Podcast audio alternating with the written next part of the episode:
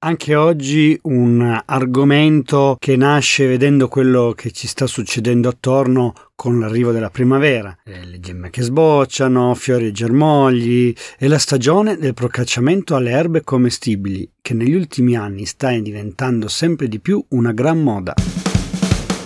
Benvenuti su Riku, lasciate la ragione altrove.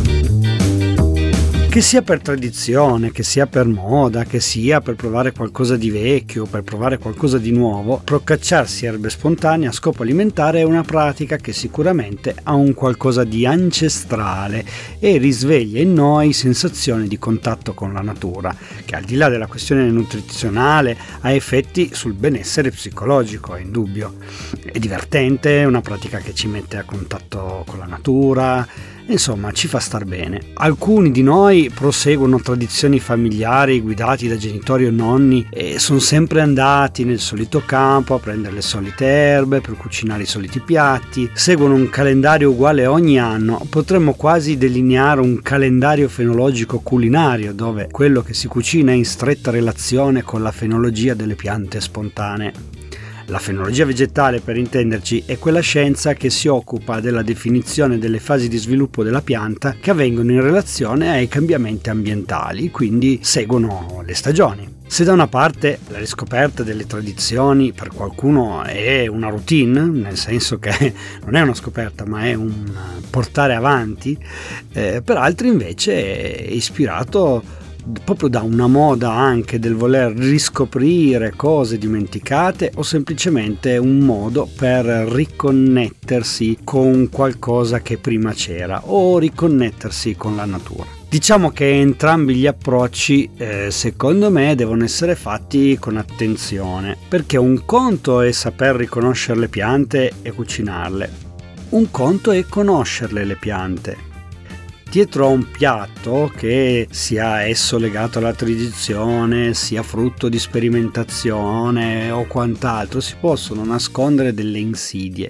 per questo è opportuno documentarsi, seguire i consigli di persone esperte e non improvvisarsi. Occorre che non cadiamo un tranello del concetto naturale uguale sano, un tranello in cui anche molti divulgatori scientifici pendono parole e spesso non vengono sufficientemente presi in considerazione. Il mio appello quindi è a voler richiamare quelli che sono aspetti sulla tossicità e sugli effetti delle tossine nel nostro corpo corpo. Per questo è necessario che prima di ingerire un qualsiasi alimento che non ha subito dei controlli come quelli che compriamo e che sono certificati, bene, sarebbe il caso di verificare tutte le proprietà di quell'alimento. Una regola che deve avere una valenza generale diventa ancora più importante quando però ci procuriamo un alimento da soli in base a quello che ci offre la natura.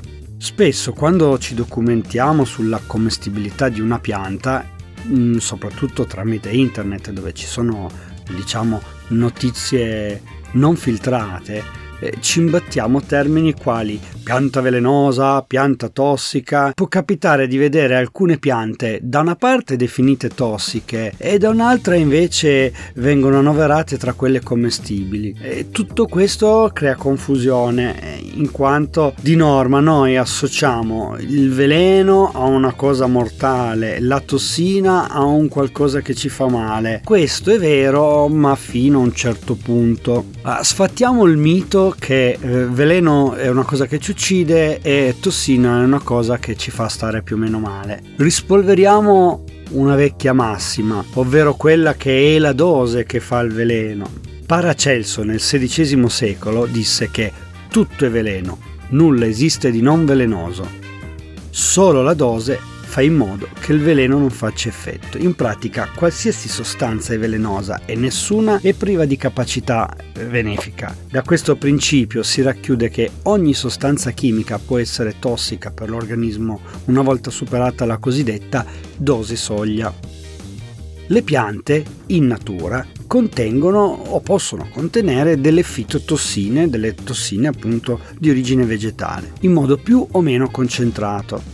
Queste tossine possono agire in modo differente nel nostro corpo a seconda del tipo di molecola o a seconda della dose. Così come esistono moltissimi modi per abbattere queste tossine o far degenerare le molecole che, da cui sono costituite. Ad esempio questo avviene con le modalità di conservazione o con il tipo di cottura. Eh, per questo integrare una dieta con erbe spontanee è sicuramente un valore aggiunto, mentre riempirsi la pancia di quella stessa erba spontanea per un lungo periodo senza fare molta attenzione solo perché è gratuita ed è disponibile può rivelarsi in certi casi anche pericoloso. Quindi il mio consiglio è che se vi state approcciando da poco nella raccolta delle erbe spontanee, eh, è meglio che vi affidiate prima a mm, persone esperte e magari che cominciate dalle erbe più banali, conosciute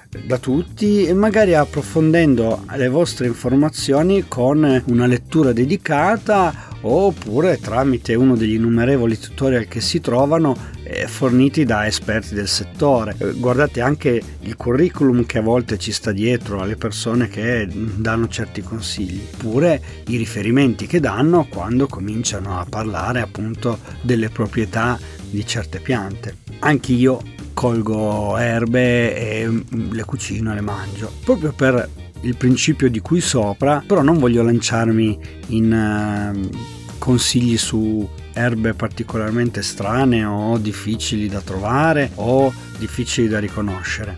Per cui vi farò quindi una personalissima ode all'ortica. Penso che la conosciate tutti. Da noi esistono varie specie di ortica, ma la più famosa e la più diffusa è l'ortica dioica, conosciuta praticamente da tutti perché chi non ha avuto un incontro con l'ortica e ha conosciuto da subito le sue proprietà urticanti, non è pericolosa, però di suo non è che sembra essere commestibile, eppure anche solo facendo passare alcune ore dopo la raccolta o soprattutto dopo la cottura le proprietà urticanti vanno a perdersi. Come vi dicevo, è importante saperle riconoscere. Se anche lì non, avete, non siete sicurissimi sul fatto che sia un'ortica, e beh, ci aiutano molte cose, al di là di trovare magari delle schede che non sono eh, esaustive oppure semplicemente non siamo abituati a cercare e riconoscere le piante, per cui può non sembrarci immediato, esistono anche delle app per cellulari dedicate al riconoscimento delle piante e vi posso assicurare che un'ortica viene riconosciuta facilmente da queste app. Io conosco per esempio PlantNet o iNaturalist, ma sono sicuro che online se ne trovano di altre e ormai gli algoritmi di queste app sono veramente precisi, quindi con una foto o inquadrando con la fotocamera riescono a individuare con estrema facilità le piante più comuni. Ritorniamo alla nostra ortica. Le proprietà benefiche dell'ortica sono innumerevoli, eh, anche dal punto di vista fitoterapico, però insomma non siamo qui a parlare di questo. Le proprietà nutritive sono eccezionali, l'ortica è una fonte di proteine vegetali molto alta rispetto a tante altre verdure, sono inoltre ricche di calcio facilmente assorbibile, ricche di vitamina K, ricche di vitamina A, e anche ricca di vitamina E, che però la vitamina E decade con la cottura e quindi insomma, essendo che io vi consiglio di cuocerle, eh, questo aspetto lo mettiamo in secondo piano. È ricca bensì anche di clorofilla, quindi in cucina è mh, mm, anche bella usarla per quello che riguarda il punto di vista estetico, perché eh, se voi siete capaci a mantenere la clorofilla in cottura può essere utile a colorare anche un piatto. La raccolta di norma prevede che si prendano gli apici vegetali, le foglioline più giovani in cima alla pianta. Questo perché perché oltre al fatto che sono più tenere mm, c'è anche il fatto che sono più giovani, quindi sono state esposte per meno tempo a agenti atmosferici e inquinanti. Foglie sbollentate in generale possono essere usate allo stesso modo degli spinaci e quindi potete fare tutte le ricette che fate con gli spinaci. Se volete lanciarvi al non consumarle sbollentate ma mm, con altre cotture un po' più delicate o addirittura crude, eh, allora sì, dovete prendere le foglie più giovani proprio il germoglio in cima e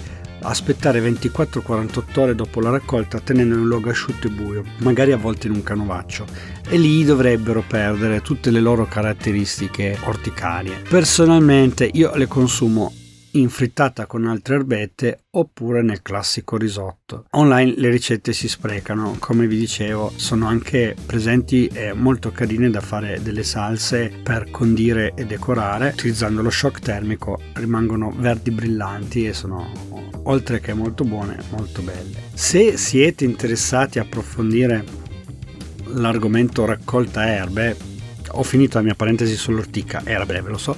Comunque, dicevo, se siete interessati ad approfondire l'argomento raccolta erbe spontanee, questo di sicuro è il momento più intenso dell'anno. Potete tranquillamente cercare online, verificare se in zona da voi ci sono dei corsi o delle uscite tematiche tenuti da delle guide. Sono infatti appunto di solito guide ambientali o botanici che si lanciano queste attività e in questo periodo dell'anno organizzano un casino di eventi a tema. Mi permetto inoltre di consigliarvi un piccolo libro molto pratico ed efficace scritto da una guida ambientale della mia zona. Il libro si intitola Andar per erbe edito da Grafò Editrice e scritto da Marta Ferrero. Poi casomai nelle descrizioni vi lascio bene le indicazioni.